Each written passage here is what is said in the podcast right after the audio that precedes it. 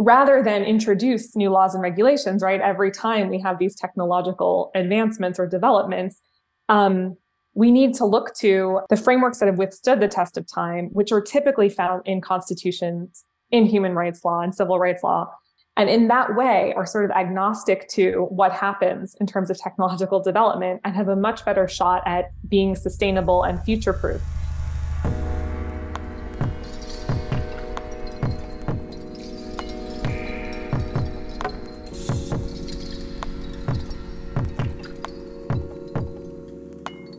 Hello everyone, my name is Stephen Parton and you're listening to The Feedback Loop by Singularity.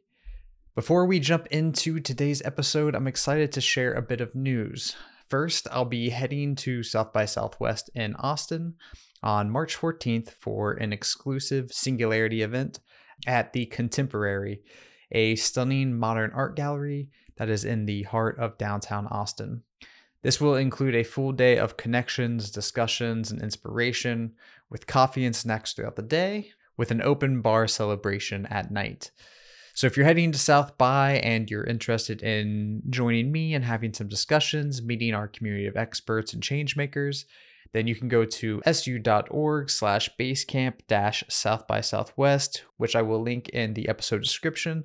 So you can sign up for this free invite only event. And just to note, it is not a marketing ploy when I say that space is genuinely limited. So if you are serious about joining, you probably want to sign up as soon as you can and get one of those reserved spots.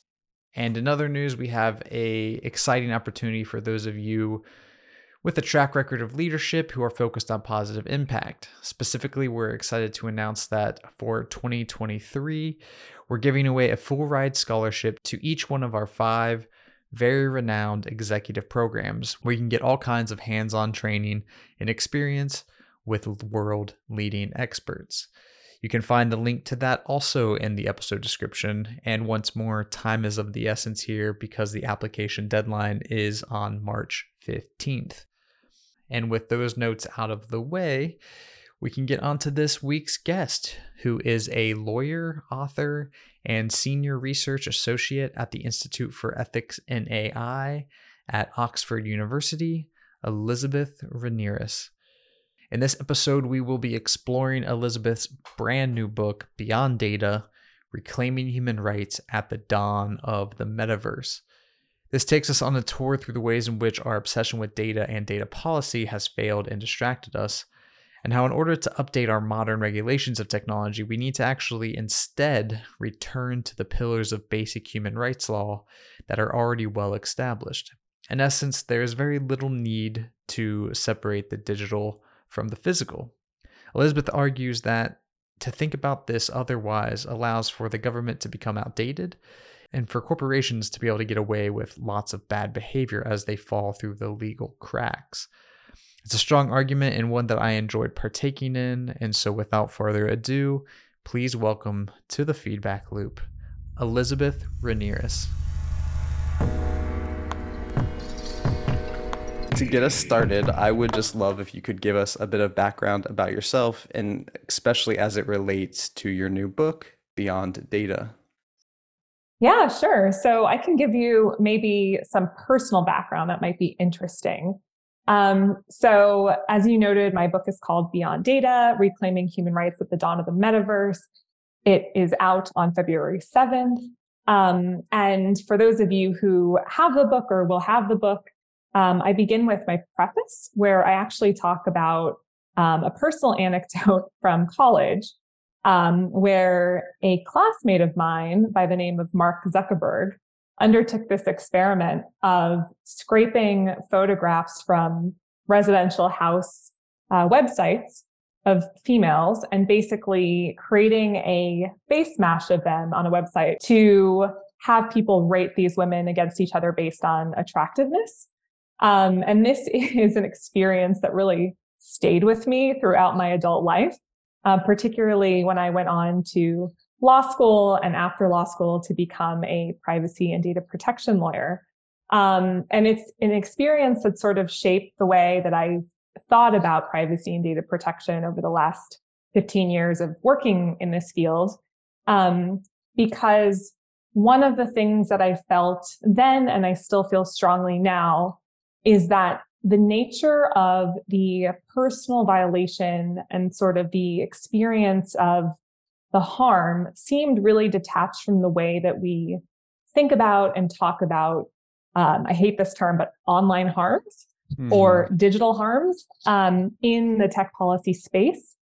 And so when I had the idea to write this book, the first thing that sort of came to me was the memory of that experience and the sort of indignity and injustice that I felt, and the way that I feel that these types of experiences will just become more and more prevalent for people the more technology is deeply embedded into our day-to-day lives, and how as a lawyer I felt so frustrated that the paradigms we use to think about these harms don't reflect that reality. And in particular, how a almost singular obsession with data has become this kind of rallying point for law and policy and for industry as well. And how, in my view, that sort of led us astray from really addressing what's at stake in this inherently what today is very much a cyber physical reality, and increasingly so with new technologies. Yeah.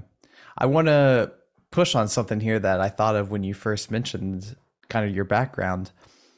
And that is, when I think about how people portray themselves online now, basically vlogging every second of their life, the kind of the culture of attention that we have, do you think there is as much concern with this generation about their privacy as maybe you had using your value systems when you were going through school? Because it feels like it's probably switched. The zeitgeist has maybe changed. And I'm wondering if you, what you think about that.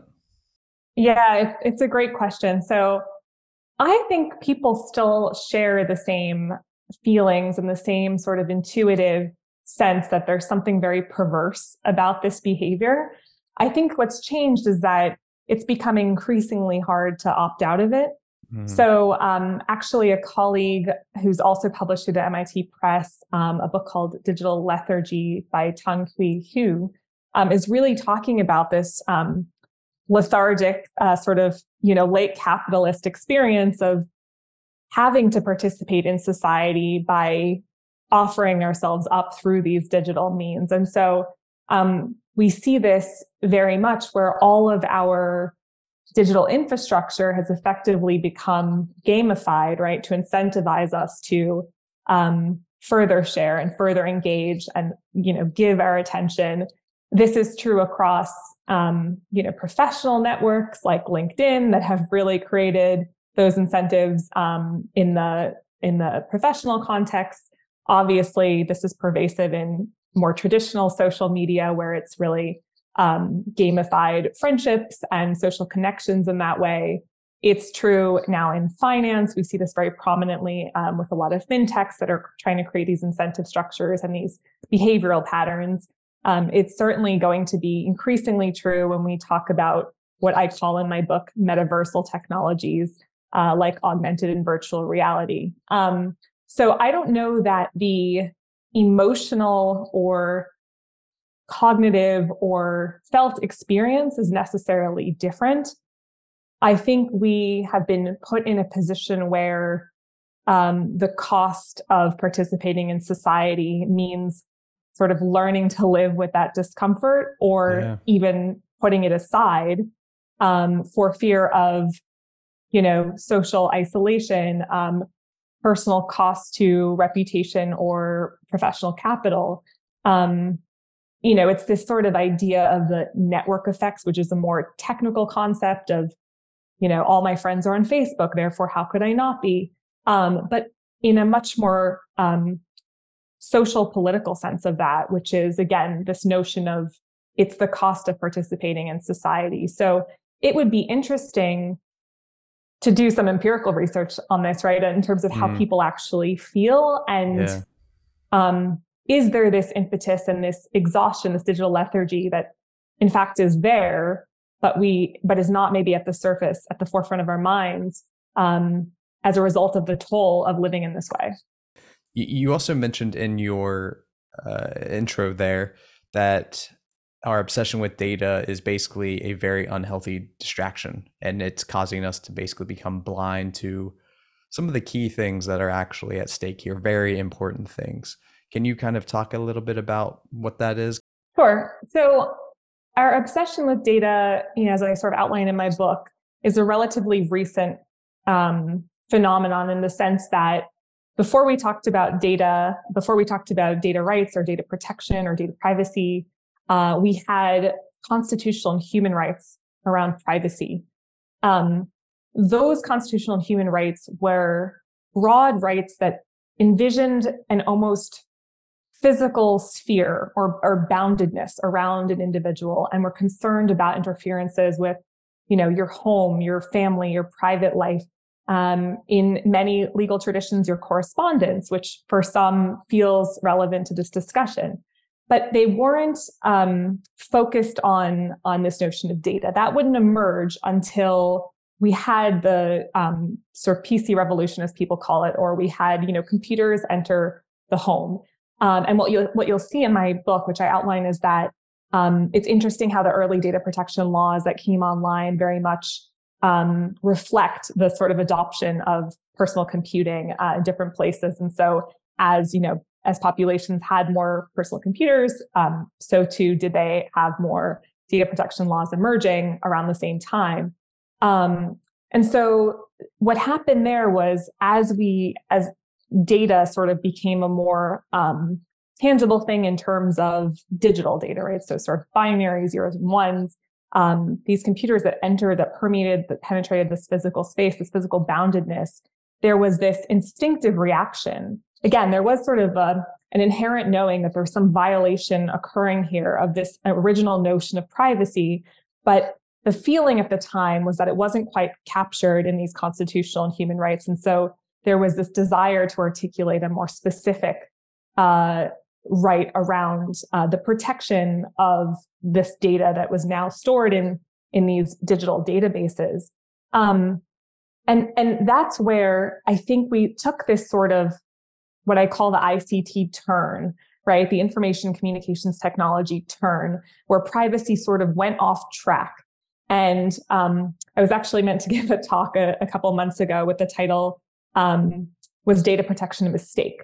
And the title was intentionally provocative. And unfortunately, COVID got in the way. But the idea was that we were so confused by this new technology that kind of came along and entered our space that it was difficult to reflect on the powerful constitutional and human rights that we had, including around privacy.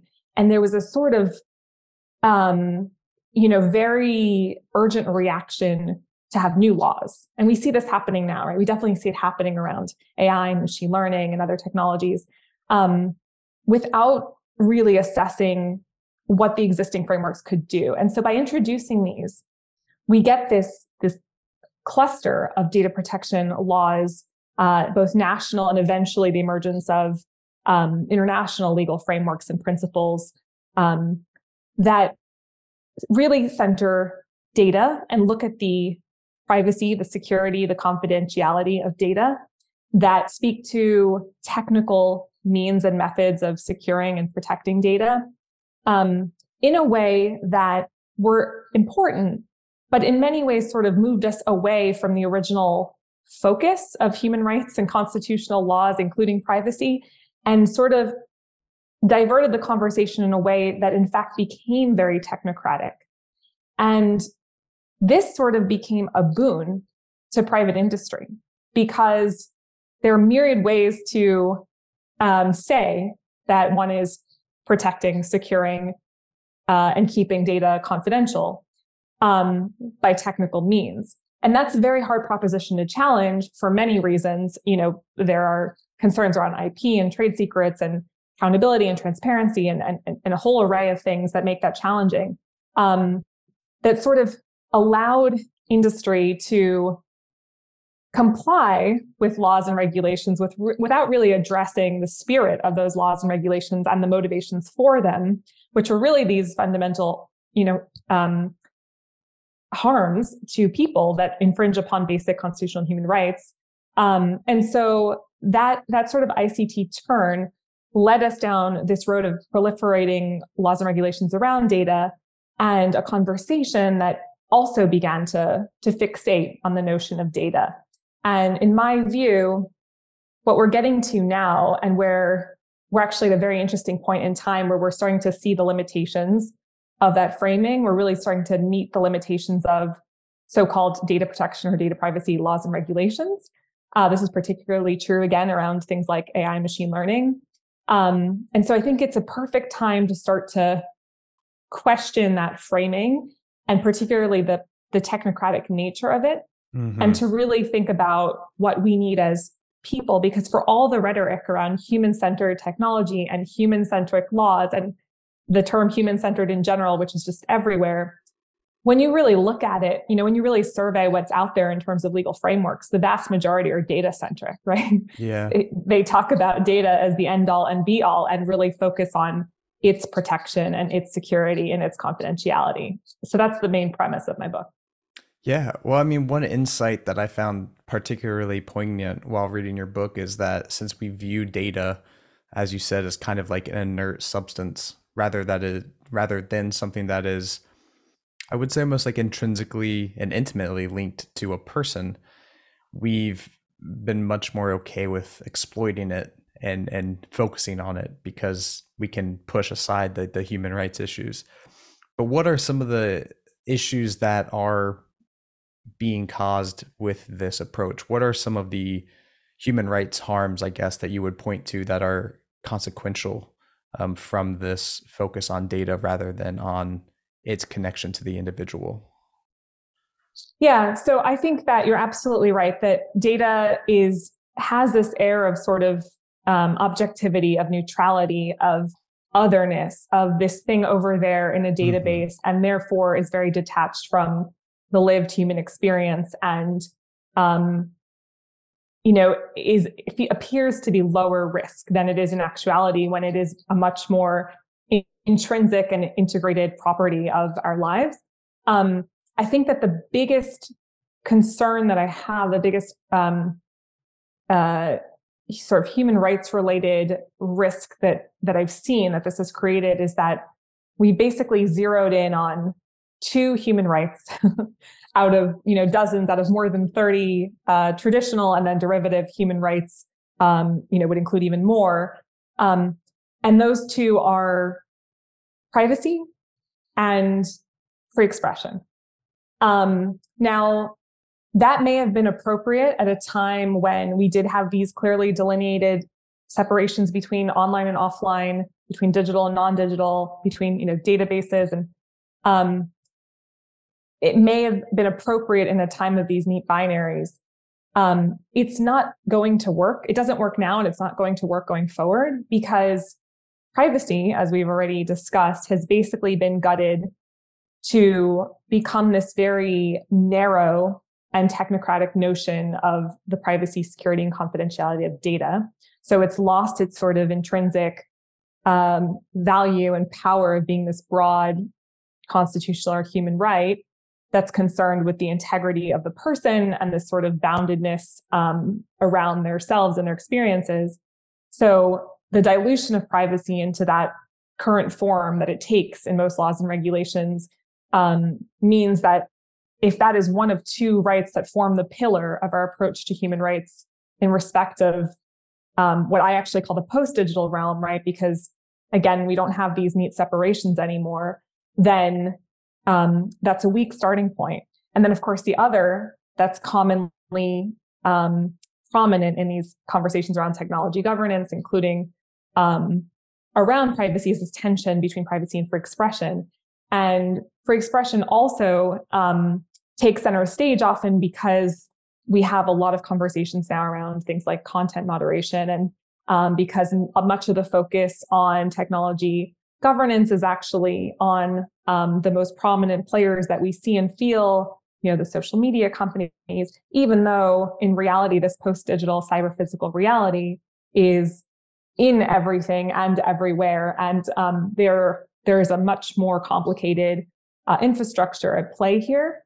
But I think the narrowing down of a body of human rights to those two is the result of this sort of singular focus on data, where, of course, if we're talking about data, then it would appear that we have a tension between sort of securing it or allowing the sort of free expression of information. But that's not adequate, because what we've come to see very palpably, you know, particularly in the last 5 to 10 years, I would argue, is that data collection and uses of data have resulted in harms that have to do with much more than privacy and free expression, that have to do with discrimination and harassment and inequitable treatment, that have to do with exclusion being a really big concern here, and you know, sort of a growing digital divide, that have to do with an important body of human rights that's almost never part of the conversation, which are economic, social, and cultural rights. Now, if you think about this other body of human rights law, they speak to these concerns, and they speak to even more emotionally charged things like the right to benefit from scientific progress, right? Which can include something like access to a vaccine. They include the right to participate in the culture, which has implications in lockdown and the way that people relate. And, you know, even beyond that, even in the more sort of traditional realm of human rights, the body of law in which we get things like privacy and free expression, which are the civil and political rights that people are more familiar with, there are still concerns around freedom of association and assembly. We saw this very much with protests. You know, we saw this with Black Lives Matter in the States during the pandemic. So the impact of things like these COVID tracing apps and exposure notification tools, and again, later on around vaccination passports, need to be looked at and assessed in the context of these very broad array of human rights, rather than just in the narrow context of something like privacy, which in and of itself has already been gutted into a very weak notion of its original form. Well, and you mentioned there the kind of tension, I guess, between the private sector and the government. And it makes me think specifically, you know, that a lot of these issues are the domain of the government, or should be the domain of the government. And legislation, as you discuss in the book, seems to be failing, I think, lagging behind pretty dramatically. So could you kind of point us towards any legislation that has taken place, something maybe like a GDPR and how successful it's been, or some of the new things that might be happening in the American government? I believe you mentioned in the book that there has recently been an attempt, but it might not be a very strong one, even at that. So I guess just broadly speaking, how is the legislation being handled? Yeah, sure. So I'll start with what I do allude to in the book. And so the nature of academic publishing is that you know, it's a little bit slower than people would probably appreciate. Sure. So I had to address some of this after the book went into publication. A lot happened, right, between the sort of final manuscript and when the book is actually released. And part of what's happened is that in Europe, we have an entirely new legislative package on the table put forward to regulate things like what the European regulators are calling digital platforms or digital services. So we have things like the Digital Services Act, the Digital Markets Act, a Data Governance Act, a proposed Artificial Intelligence or AI Act. So this whole suite of laws designed to sort of update, you know, the European legal frameworks for the way that the sort of way that we interact with technologies today. And I think what's concerning about the approach there is, well, there are a couple of things that are concerning, and it's premature to really talk about this because some of the proposals are now law, but haven't really been tested yet, right? They're coming online now, and some are still, like the AI Act is still in draft form. But if I had to sort of project where they're going, we see a lot of the same mistakes being made as were made with respect to data protection. So one of the first concerns is that even though these laws always tend to, or purport to be, technology neutral, they're never actually technology neutral. They're in fact very specific about the types of technologies at play and the types of technologies that they seek to regulate. And so the concern there is that they're never sustainable or future-proof. And this is where there's this perception always that the law sort of lags behind the technology, right? And how will the laws ever keep up? And by the time we have the AI Act, we need the quantum regulation, right? And that's sort of the logic. I think that the workaround, the answer to that is to leverage existing laws and legal frameworks, including a much fuller body of human rights law. So rather than introduce new laws and regulations, right, every time we have these technological advancements or developments, we need to look to our arsenal, right, of the sort of the frameworks that have withstood the test of time, which are typically found in constitutions, in human rights law and civil rights law, that again are not starting from the perspective of data or AI or algorithms or platforms. They're starting from the perspective of people or citizens. And in that way are sort of agnostic to what happens in terms of technological development and have a much better shot at being sustainable and future-proof. I think that this impulse to sort of constantly introduce new laws and regulations is really a distraction.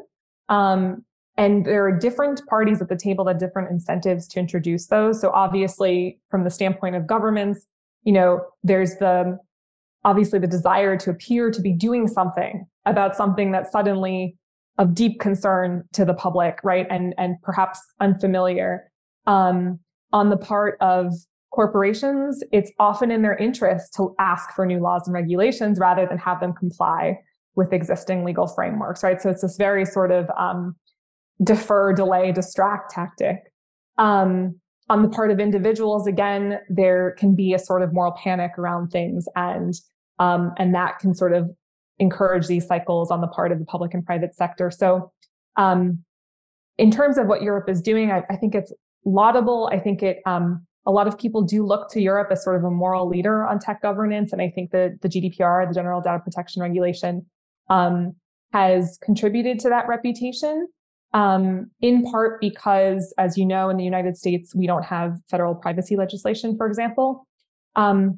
But I think there are a lot of shortcomings, for example, in what the GDPR has done, in particular, it being interpreted and sort of implemented in a way that, again, has been very technocratic, very focused on data, very easy to circumvent, creating a lot of the appearance of compliance, but in many ways not making us feel any safer.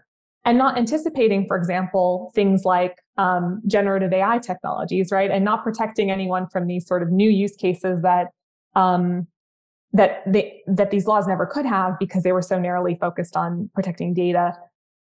So I think, and a concern there as well is that, you know, the GDPR, for example, has been replicated the world over. It's sort of been mimicked by national and regional frameworks in different parts of the world. And you know, that's concerning to me because what it means is that rather than be a sort of global floor, it can be a type of global ceiling where that's the best we can do. And in reality, I think the best we could do is really, again, to look for a broader human rights-based approach. So that's what's on the table in Europe. I think in terms of, you know, what I alluded to in the book that's happening in the States is a lot of people are investing a lot of hope and faith in this federal comprehensive privacy legislation. It has gone through many iterations. It has many interesting features. I don't think it's going to provide us with the kind of outcomes and safety and security that we're looking for. I do think it will help companies in the sense of rather than having to comply with a patchwork of state laws and regulations, right? They can sort of have one standard federally. But I think that it's still largely focused on data. It's still largely built on the past sort of 50 years of data-centric laws and regulations that stem all the way back to the emergence of the Fair Information Practice Principles and subsequent frameworks, the types of laws that eventually provided the foundations for the Data Protection Directive in Europe in 1995, and now the GDPR. So it's important. I think, again, there's important moral value to the United States having federal privacy legislation. I think it's important in respect of multilateral and bilateral conversations around technology governance, and I think is kind of table stakes, but I don't think that it's going to address really the issues that are going to wreak the most havoc on people now and going forward. Well, in a perfect world, and obviously you can't, you know, if you have an answer for this, great. But I know it's a big ask, but what would you propose, or what are some of the idea solutions, you know, whether it is second order and it is focusing on data, or if it's first order and really focused on human right laws instead, what are some of the things that you would ideally want to see happen to kind of constrain some of these invasions, I guess, into privacy and into free speech, and maybe even into autonomy for that matter? So I want to see us stop pretending that tech companies, right, are different. I want to see us stop pretending that we don't have laws that address these things. So for example, I want to do away with this notion of online harms. Mm-hmm. It's not a thing. If somebody is targeted, harassed, abused, quote unquote, online or by digital means, they are targeted, abused, or harassed, full stop. If, you know, you have a, again, with air quotes, a digital product or service that is defective or creates, you know, some kind of danger, bodily danger otherwise to someone, I want to see our existing liability frameworks apply. If you have, you know, an AI tool that results in a sort of discriminatory impact in hiring, I want to see our laws around this apply. Now, for example, that's an area where we see places like New York City introducing new laws and regulations, rather than saying the means are irrelevant. The fact that you're using an automated system or an AI tool is irrelevant to the fact that the outcome and the impact and the harm is the same. So effectively, this exceptional treatment of technology companies has to stop, right? It's increasingly irrelevant, right, what the means are. And I think that this kind of constant scrambling around, okay, well, now what does it look like? And now what do we do? Rather than, okay, who are we? What are our rights? These are well-established pillars of sort of law, frankly. And it's true across the board, rather than scrambling every time there's a new, you know, shiny toy, and rather than allowing different actors, but especially the private sector, to use that as a call for, you know, we need new laws and regulations. It's, you know, hang on. No, you are, and again, who's to say what a tech company is anymore, right? I mean, arguably everyone is a tech company, everyone's a digital company. It's, in my mind, a completely useless term. But the fact that we still hold out this notional sector as something different and exceptional is a huge part of the problem here. I don't care if you have an app that does banking, and this, you know, that you hold yourself out as a fintech. If you're providing banking services, right, you need to be held to those standards. If you're an app that provides therapy or, you know, medical services, you need to be held to the same standards. So I think it's the biggest problem we have is this exceptional magical thinking around tech companies, and it's deep and pervasive in the culture. It goes all the way back to, you know, the cyber libertarians of John Perry Barlow's day and the Declaration of Independence of cyberspace. And I'm very concerned because you have a similar rhetoric now around this idea of the metaverse. But as long as we don't, frankly, call BS on that view, then the law is will be ineffective, because laws are not meant to be, it's not to say that we don't ever need new laws or regulations. It's not to say that we don't need to reinterpret existing rights. So for example, you know, there's a big debate now around neurotechnologies, and do we need, you know, new rights around the integrity of the brain and cognitive privacy and all this. And well, for example, you know, I have a friend who's a scholar in the UK, Susie Allegri, who's written about freedom of thought, which again is a fundamental human right that is completely underleveraged, which has largely been taken for granted because it's largely been impossible to interfere with someone's freedom of thought. However, you know, that may not be the case going forward. And so in my view, it makes sense to, again, leverage what we have before we think about layering on and introducing new laws and regulations that work against each other and ultimately dilute their efficacy, which leaves us more vulnerable. Do you think that the current laws, the non-digital laws, are largely capable of handling the digital space? Even, you know, because you say it is a second order kind of manifestation.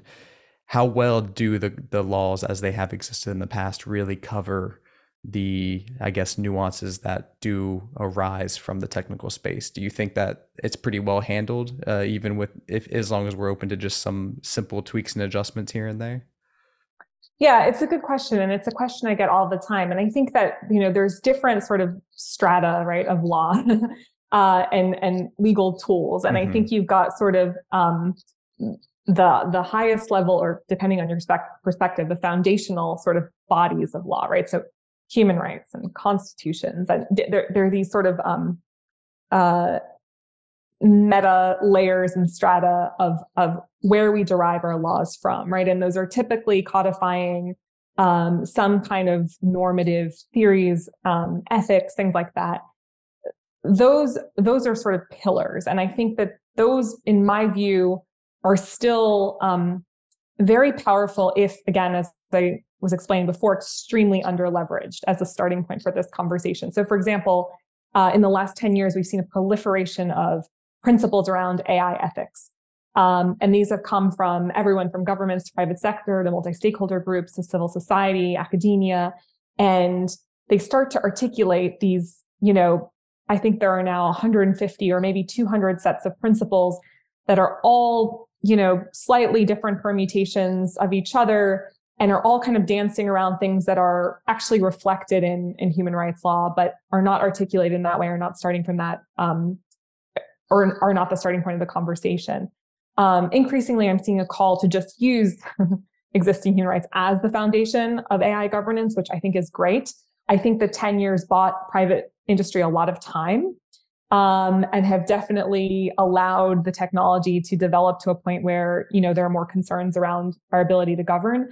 But that's just one layer. So you have this sort of foundational pillars of law. Then you get more granular, right? And you introduce laws and regulations.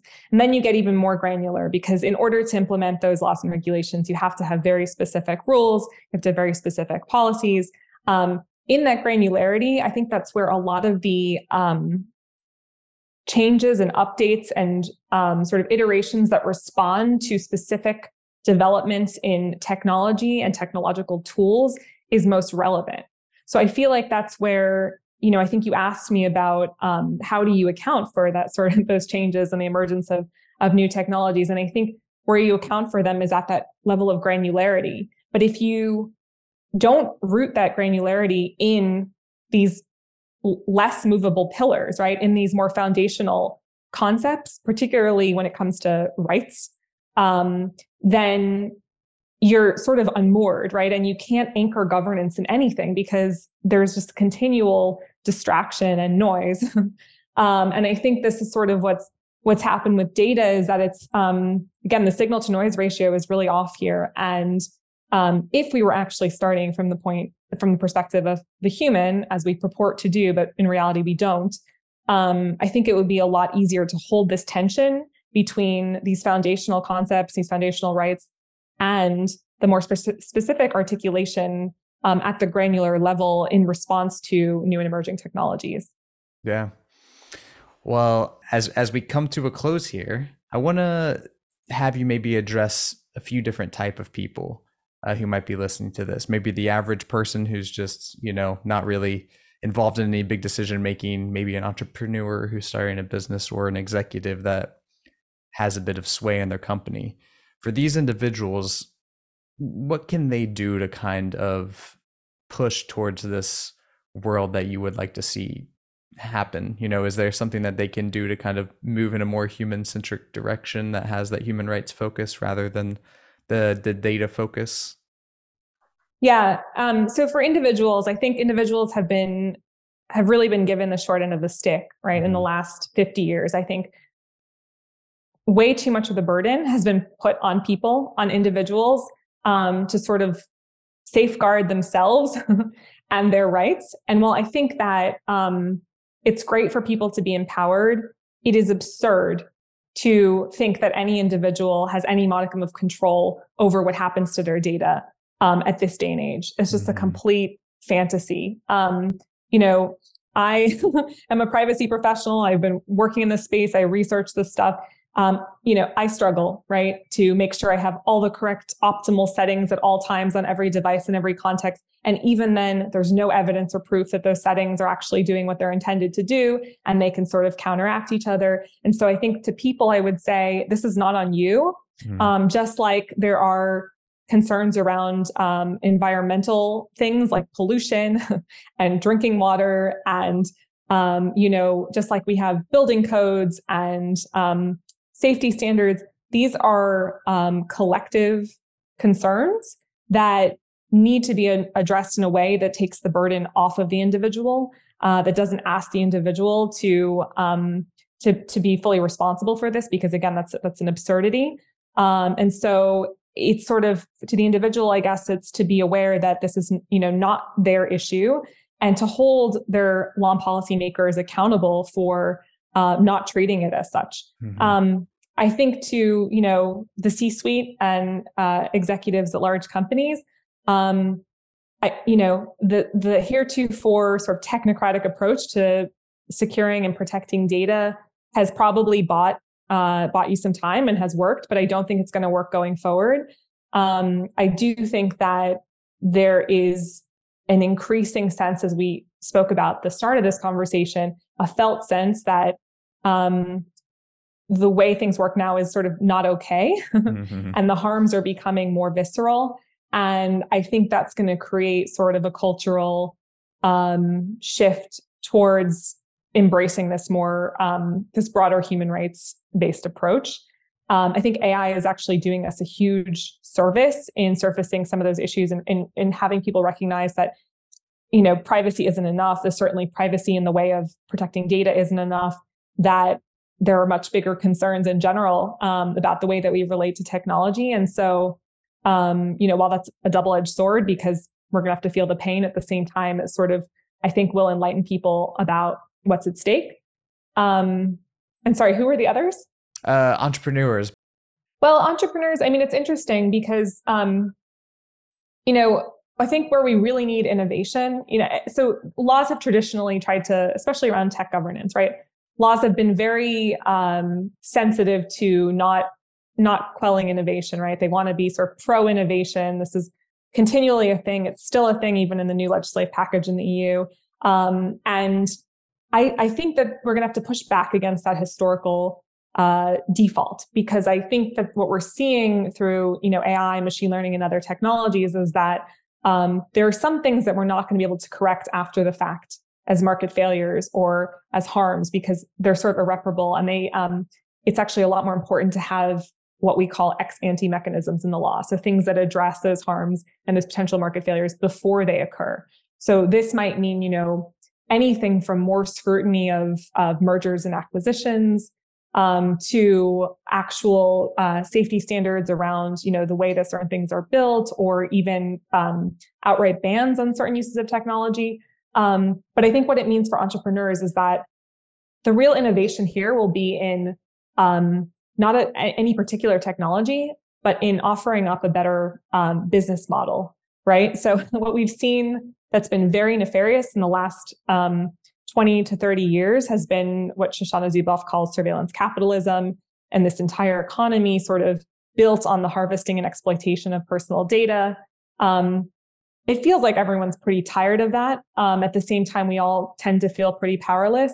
But it does seem that, you know, if and when that startup comes along that finds a better business model, it will be a breakthrough, and there will be huge appetite for it. And then they won't be the only ones, right? And so hopefully we then see this sort of systemic change occurring.